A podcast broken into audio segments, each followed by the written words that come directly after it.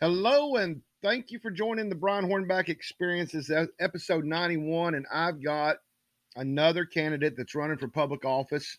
It's a candidate running for state senate in District 5, and that is none other than Kent Morrell, Republican candidate uh, for state senate. Kent, how are you this morning? I'm great, Brian. Thank you so much for having me on today. Oh, absolutely. Hey, uh, we'll get started because um, you, you and you and your opponent both spoke at the West Knox Republican Club um, about a week ago.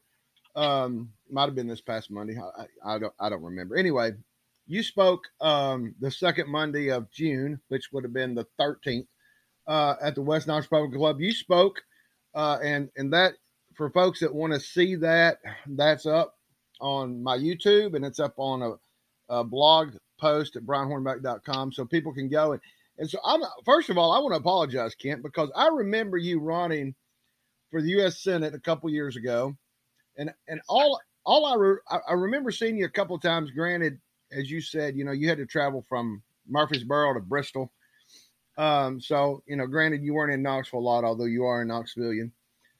But all I really remembered from that was that you were for cannabis. But you've got a compelling story that I learned on June the 13th about why you support cannabis. So, anyway, to kind of get started, one of first of all, I want to say that until Monday, June the 13th, I didn't know your story. So let's kind of get into that. Um, I'm going to give your your web address, um, both your Senate, you're, you're on Facebook. We'll give all that too. But just to get folks started, you're from Knox County. You've been married for a number of years. You got four adult children. Just kind of give us the the kind of thing, and then and then you can go ahead and kind of start about what happened in 2000 and then 2015. All right. Well, well, I'll try the short version. Absolutely. Right. You're right. 30 minutes is kind of right. Kind of short for a 20 year old story. Oh, I know. I know. I, I get it. All right. So I'm originally from Bristol. Came to UT. Graduated high school in '88. Came to UT in '88. Loved Knoxville. Ended up staying. My girlfriend at the time from high school. She came the next year. So we got married in 90, um, had four kids, started the business.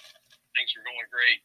I was in a car accident on September 22nd, 2000. It was my son's third birthday, uh, Friday afternoon, last run of the day on a small business I mentioned. Right. Uh, so I got just on a, on a side road out in West Knoxville. It had rained just a little bit that afternoon, and this this person was coming down the hill, and and uh, I noticed I had about two seconds to look to my left and noticed she had locked her brakes up coming down this hill, and she t-boned me about 40 miles an hour. Wow! And I had just I had just enough time to to say oh crap and and tense up and grab my steering wheel as tightly as I could, which was the worst thing I could have done. Uh, the impact ripped the thoracic muscles on both sides of my spine, my thoracic spine, because I was holding on so tightly to the steering wheel. Mm. They uh, the police officer at the time that responded told my wife he's hurt worse than he knows. He need to get him to a hospital, and I, I didn't want to go. I had I had stuff I needed to do. We had a birthday party for my son scheduled later that day. Well, the pain started showing up about later that evening, and I finally went to it. I didn't go to the emergency room. I was going to have to hours for that because I, I didn't think it was going to be that big of a deal. And the doctor said, uh, "Well, you're you're probably going to you probably have some soft soft tissue injuries. You're, you're probably going to hurt for, for six weeks. Wow. Uh, six weeks. I don't have time for six weeks. Of course, I didn't realize that that was putting me on a path for almost 19 years of severe suffering. So they, they started, gave me a few weeks to rest, and then told me I needed physical therapy. And if the medical community tells you something, you're going to believe them. Right. So I, I started physical therapy, did physical therapy for, um, had major surgery in 2001 um, did uh, another year of physical therapy. And uh, wait, the, the, surgery was in 2002. Sorry, so two years of physical therapy, then the major surgery. I had so many surgeries, it's kind of right. keep track out. Wow. So finally, in 2000, at the end of 2002, when the major surgery didn't work and the physical therapy wasn't helping, they finally told me they diagnosed me with permanent nerve damage to my thoracic spine, and, and they, they finally said and what the doctor actually said was, it's time to realize this is permanent. Adjust your lung accordingly. Huh. Well, my wife was a stay-at-home mom, and we had four kids in private school, and and I had already started losing customers because I couldn't take care of my customer base like I needed to. Right. So by the by, by the time they and they kept telling me for two years, you'll get better, you'll get better, and, and I, I believed them, figured I would get better. Well, that meant that my wife was going to have to get a job, and we were Mm. going to to kids out of private school, and we ended up selling our house and moving into the Karns area. We were closer into town uh, where we were. We put our kids in Karns schools, and that that began well from this point from 2002 to 2019. I mean that was 16 and a half, 17 years of just trying to make it till tomorrow, because my only goal at this point, I was in so much pain was survive until tomorrow. I I stopped thinking about the future. I mean my life was falling apart because of the results of this car accident. Right. Well, fast forward, I had an experimental surgery in 2005 um, called radio frequency ablation, and this is they use it for treating cardiac issues. Well, they started using it to, to break the pain signal in your medial branch. That's an Mm. entirely different discussion, but it wasn't a permanent thing. But I got part of my life back with that and was able to start working again, start growing my company again. But I only got about six months of relief from that. So I had to have multiple procedures in this. So over the next eight years, because insurance required a test procedure, so over the next eight years, I had 52 surgical procedures on my spine. Wow. And then, you know, with the Affordable Care Act, that that wiped all that away. I didn't get to keep my doctor. I didn't get to keep my plan. You know, surprise, surprise. Someone from the other party lied to us. Guess Right. be surprised about that. So, anyway, insurance stopped approving the procedures that worked in 2013. And uh, I, you mentioned, I'm going to get to the cannabis part. Right. Right. Part of my issue was I don't process medications correctly. Right. And my doctors didn't believe that until I woke up in the middle of one of my surgeries when I was supposed to be fully sedated. Wow. And this was been in 2007 or 8 when they started paying attention and actually making sure I was getting adequate relief. But I finally had genetic testing done that showed scientifically why I do not process medications correctly. You have a, a system in your liver called the cytochrome P450 system where 90% of the medications you take are processed through that system. And there's there's eight enzymes they can test now, and they all affect how your body absorbs medication. Some people too fast, some people too slow, and, and most people, fortunately, are average. That's why everything's based on what works for most people. Right. Well, the state in there, uh, had the genetic testing done, went to a new group, got my pain level under control, but it was a an in, a politically incorrect amount of medication. Uh, and the state thought that doctors writing prescriptions were contributing to overdoses, and the state decided to repeal an act called the Intractable Pain Care Act that protected doctors and patients that treated people like me, Hmm. patients like me. And that's when I got involved in politics because I knew that was going to start personally affecting me.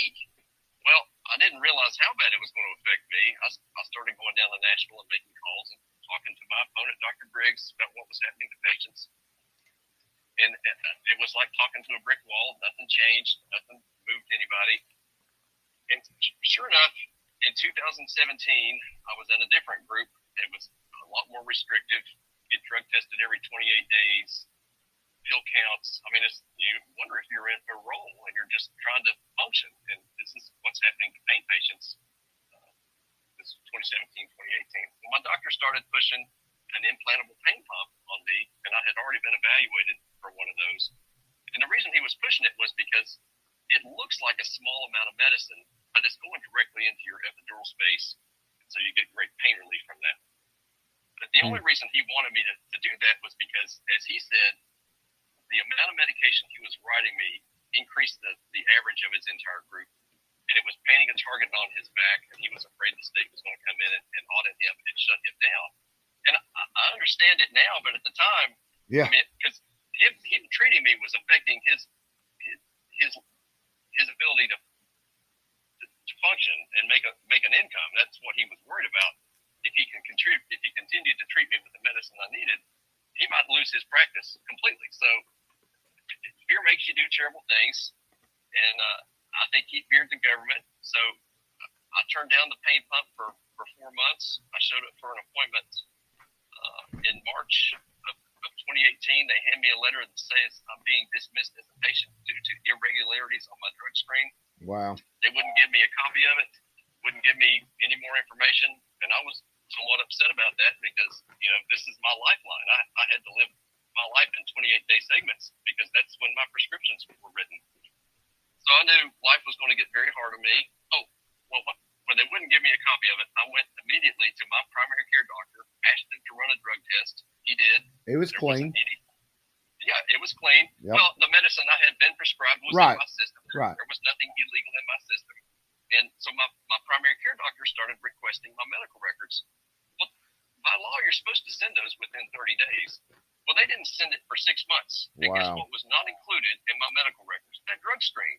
But they just dismissed me because he didn't want to treat me anymore, and I wouldn't go along with playing his game of having invasive surgeries just because it's good for him. Because he because he feared because because he feared the regulators and which i.e. is the government, right? Exactly. Right. In this and in this case, he was fearing the state government. He was very Right. specific about that Right. because the state made changes to pain management that affects Tennesseans. They don't even know that it's affecting them.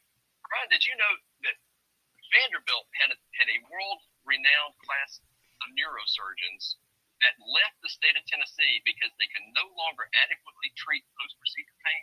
That I- happened in 2018. I did not know that.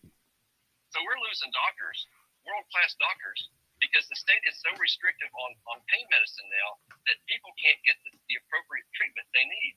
Matter of fact, when my mother had knee replacement three years ago, they gave her Tylenol for post procedure pain after she left the hospital, got violently ill, almost killed her. She was 83 years old. She's 86 now. Thank God she's still around. But no patient should have to, to go through problems like that. Right. So anyway, 2018, it was March 27th. You remember those important days that my doctor dropped me. Right. My oldest daughter was was graduating flight attendant training for American for a major airline. Two days later, so we flew to Dallas for that, and I started cutting my medicine because I, I knew I wasn't going to get any more. And I decided we had two daughters getting married. I had my second daughter getting married in April, and my third daughter getting married in June. And Brian, my only goal was to make it through those weddings, and then then I was going to decide what to do after that. Well, got through the weddings. After the June wedding, we, we got home and I, I stopped the last of my medicine, and and the, the pain came back with a vengeance. The withdrawal was horrendous. I developed anxiety and panic attacks and depression that almost killed me. Excuse me. And I told my wife in June, I said, I said, baby, I, I've got a ton of life insurance and I think I'm done with this. I, I'm tired of suffering. I'm tired Wow. of fighting this fight. And I was talking about suicide, and uh, my, my wife did not appreciate that. She, uh, she she did not appreciate that at all. She said, "Baby, I didn't marry you for your money, which is a good thing because we didn't have much." Right. She said, "I also have not gone through 18 years of misery and suffering with you for you to give up now. You better find a way to make it through this." So I thought, I thought about as a parent of a, someone working at a major airline, I, we could have flown anywhere in the world for about 50 bucks each. And I thought about going to Europe to try a treatment that's available there that is not available here. I realized if I do and it works, I, I can't come home. And uh, I'm not going to use street crap. I'm just, I'm not going to use illegal, Right. you know, heroin and stuff like that. Right. And a friend of mine said, he said, Kent, before you leave the country, why don't you try the local option? And he was talking about cannabis. And I laughed because I thought, there's no way cannabis is going to touch my kind of pain. It's just not. That's, and I had been advocating for treatment options already and had been meeting people in Nashville that cannabis had worked for. So I thought, well, maybe I should try this because I'm, seeing some impressive things from advocates down in Nashville.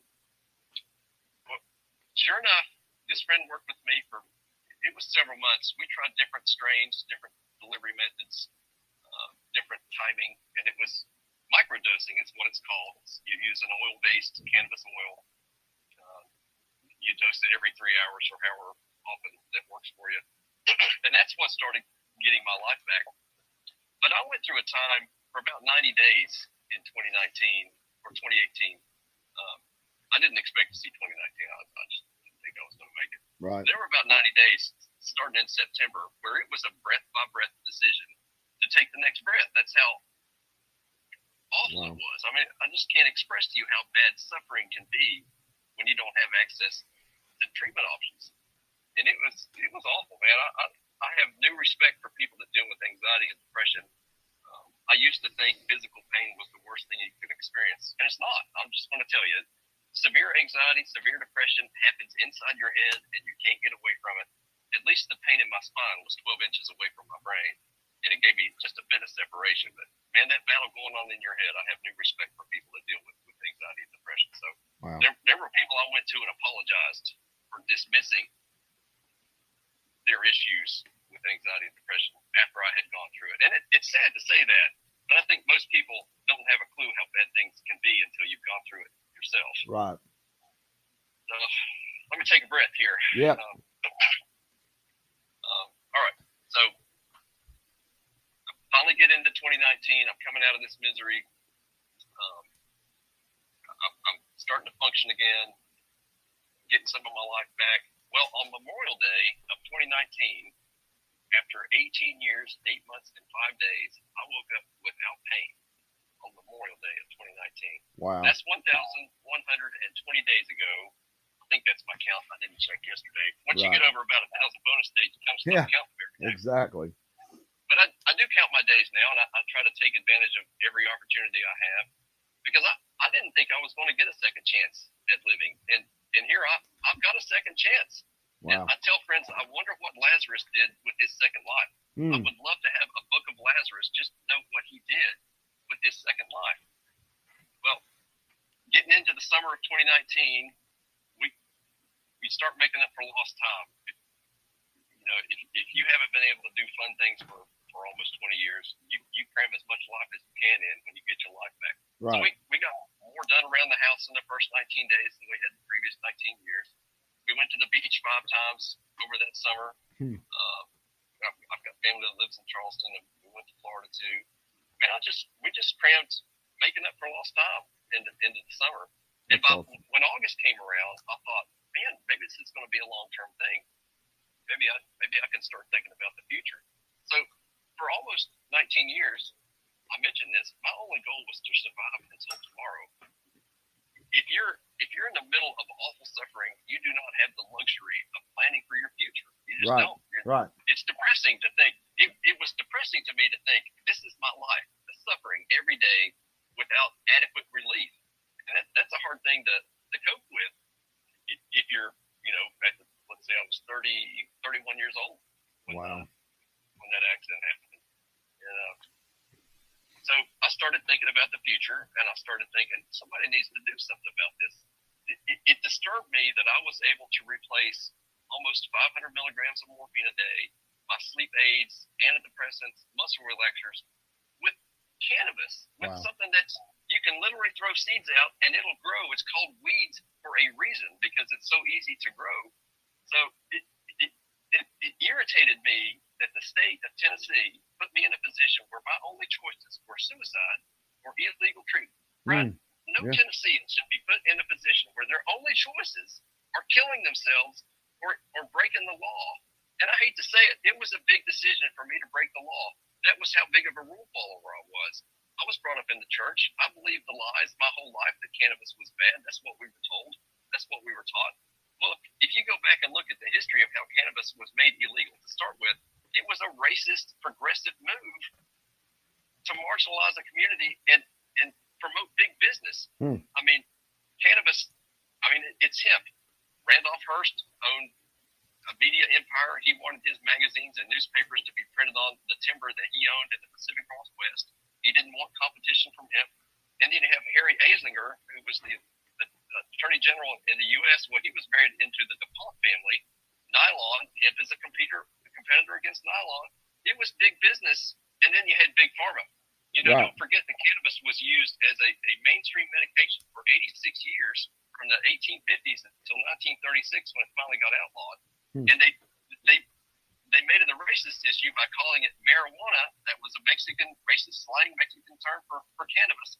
They just changed the name of it. Cannabis and marijuana are the exact same thing. And I've had I've had conversations with state reps and senators that literally thought there was a difference between. I had one tell me once, "Well, I'm I'm pro cannabis, but I'm anti marijuana," and I said, "It's the same thing." And, and the look on after, after we talked, the look on his face of disgust that he had been lied to that there was a difference. He got it. So, I mean, right now, big pharma's big pharma is in the business of, of creating customers. They're not in the business for creating cures, and we have turned our healthcare business and, and industry over to big pharma and big insurance, where we are the commodity commodity that they are using to make money on. So, so in so in 2015, um, this act that Dr. Briggs, uh, I mean, you were you were face to face, as was you and Dr. You and Dr. Briggs um, were both at that meeting on the 13th of June, and there was about 30 other people there. But but but you looked at him and you said, you know, you voted to repeal the act in 2015. Um, so obviously, since 2015, you've been advocating, I, I, think, for an organization called Safe Access Tennessee.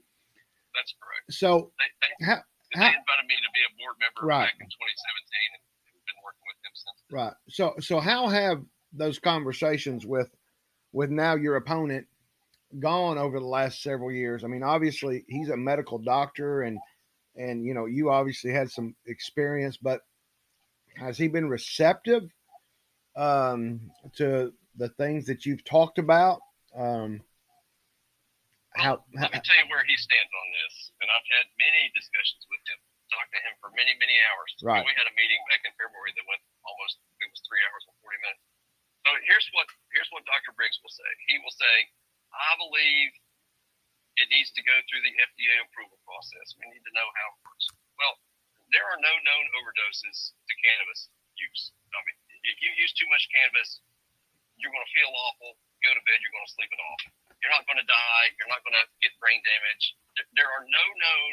I, there's no, there, there, there, there's right. no known overdoses, right? Right. No known overdose deaths. Now you can you can take too right. much. Right.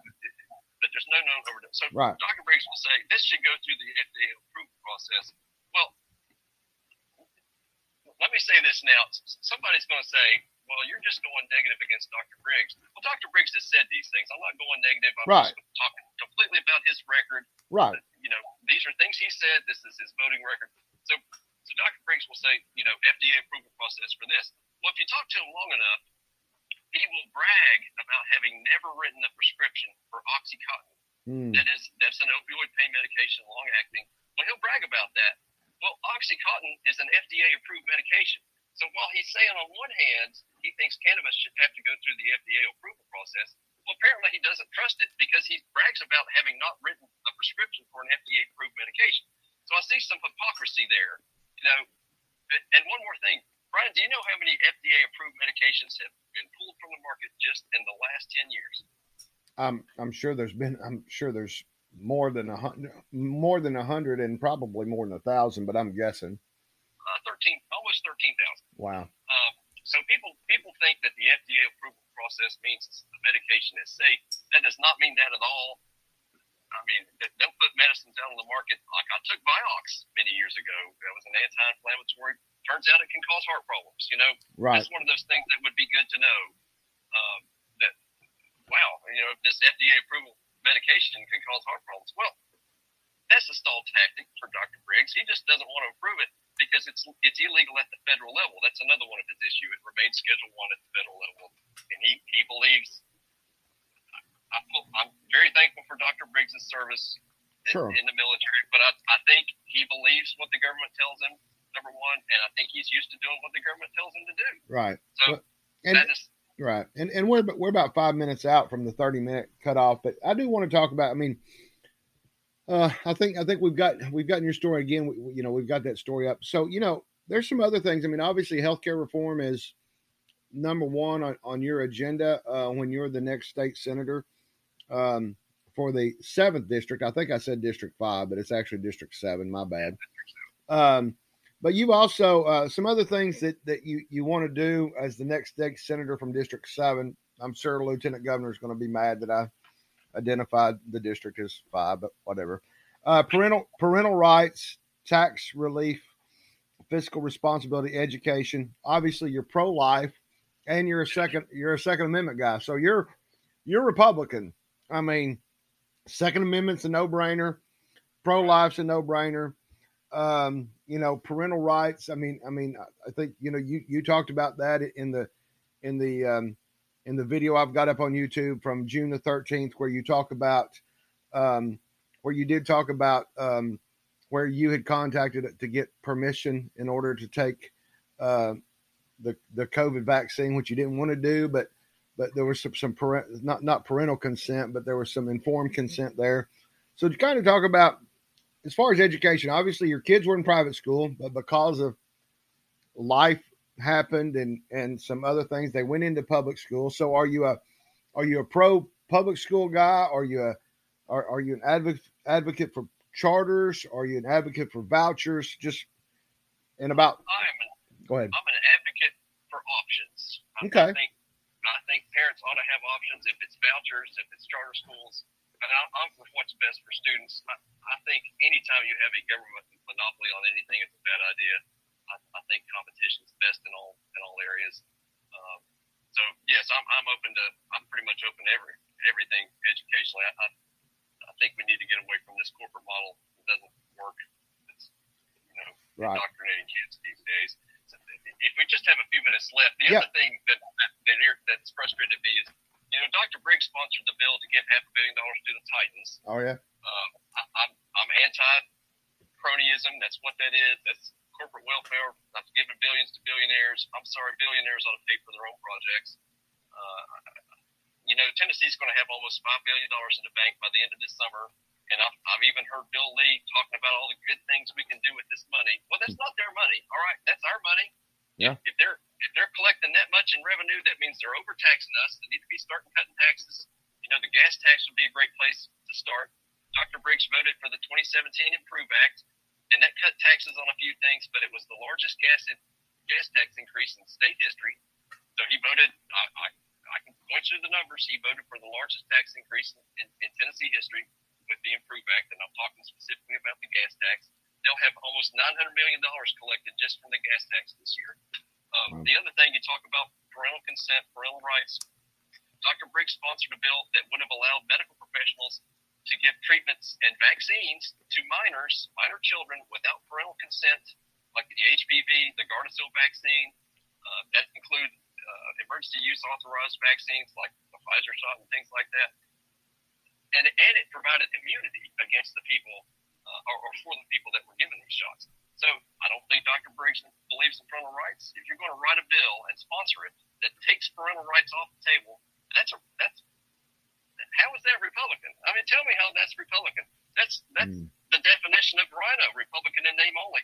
He's running as a Republican, but he's he's sponsoring projects for billionaires, sponsoring bills to take away parental rights, voted against const- constitutional carry. I mean, there's a number of. Go to my website and, Right. and, and Yeah. check it out. And uh, Yeah, and, and and that website is Kent Morrell for Senate.com or your personal website is Kent Morrell, K E N T M O R R E L L dot com. But you can also go to Kent Morrell, spelled the same way, F O R S E N A T E dot com. That gets you to the, the campaign website. Um, the um, there's a link from my right. personal page. Right. That, yeah. You, you, yeah, you can go to kentmorrell.com and you can link. Uh, there's a link on there for the Senate page. Also, the Facebook page is Kent Morrell 2020. Obviously, Kent ran uh, previously, so that's why that Facebook page is there. But uh, or you can just type in Facebook in the um, in the search Kent Morrell for Senate, and you'll find him there. We got about uh, right at 30 seconds, so I'm going to let you um, ask for everybody's vote, and, and we may have you back. All right. Well, like Brian said, I am running in the primary against Dr. Briggs for Senate District Seven. I would really appreciate your vote. I think I think I'll do a better job fighting for liberty and freedom in Nashville. Thank you a lot, Kent. We'll talk to you soon. Thank you, sir. Uh huh.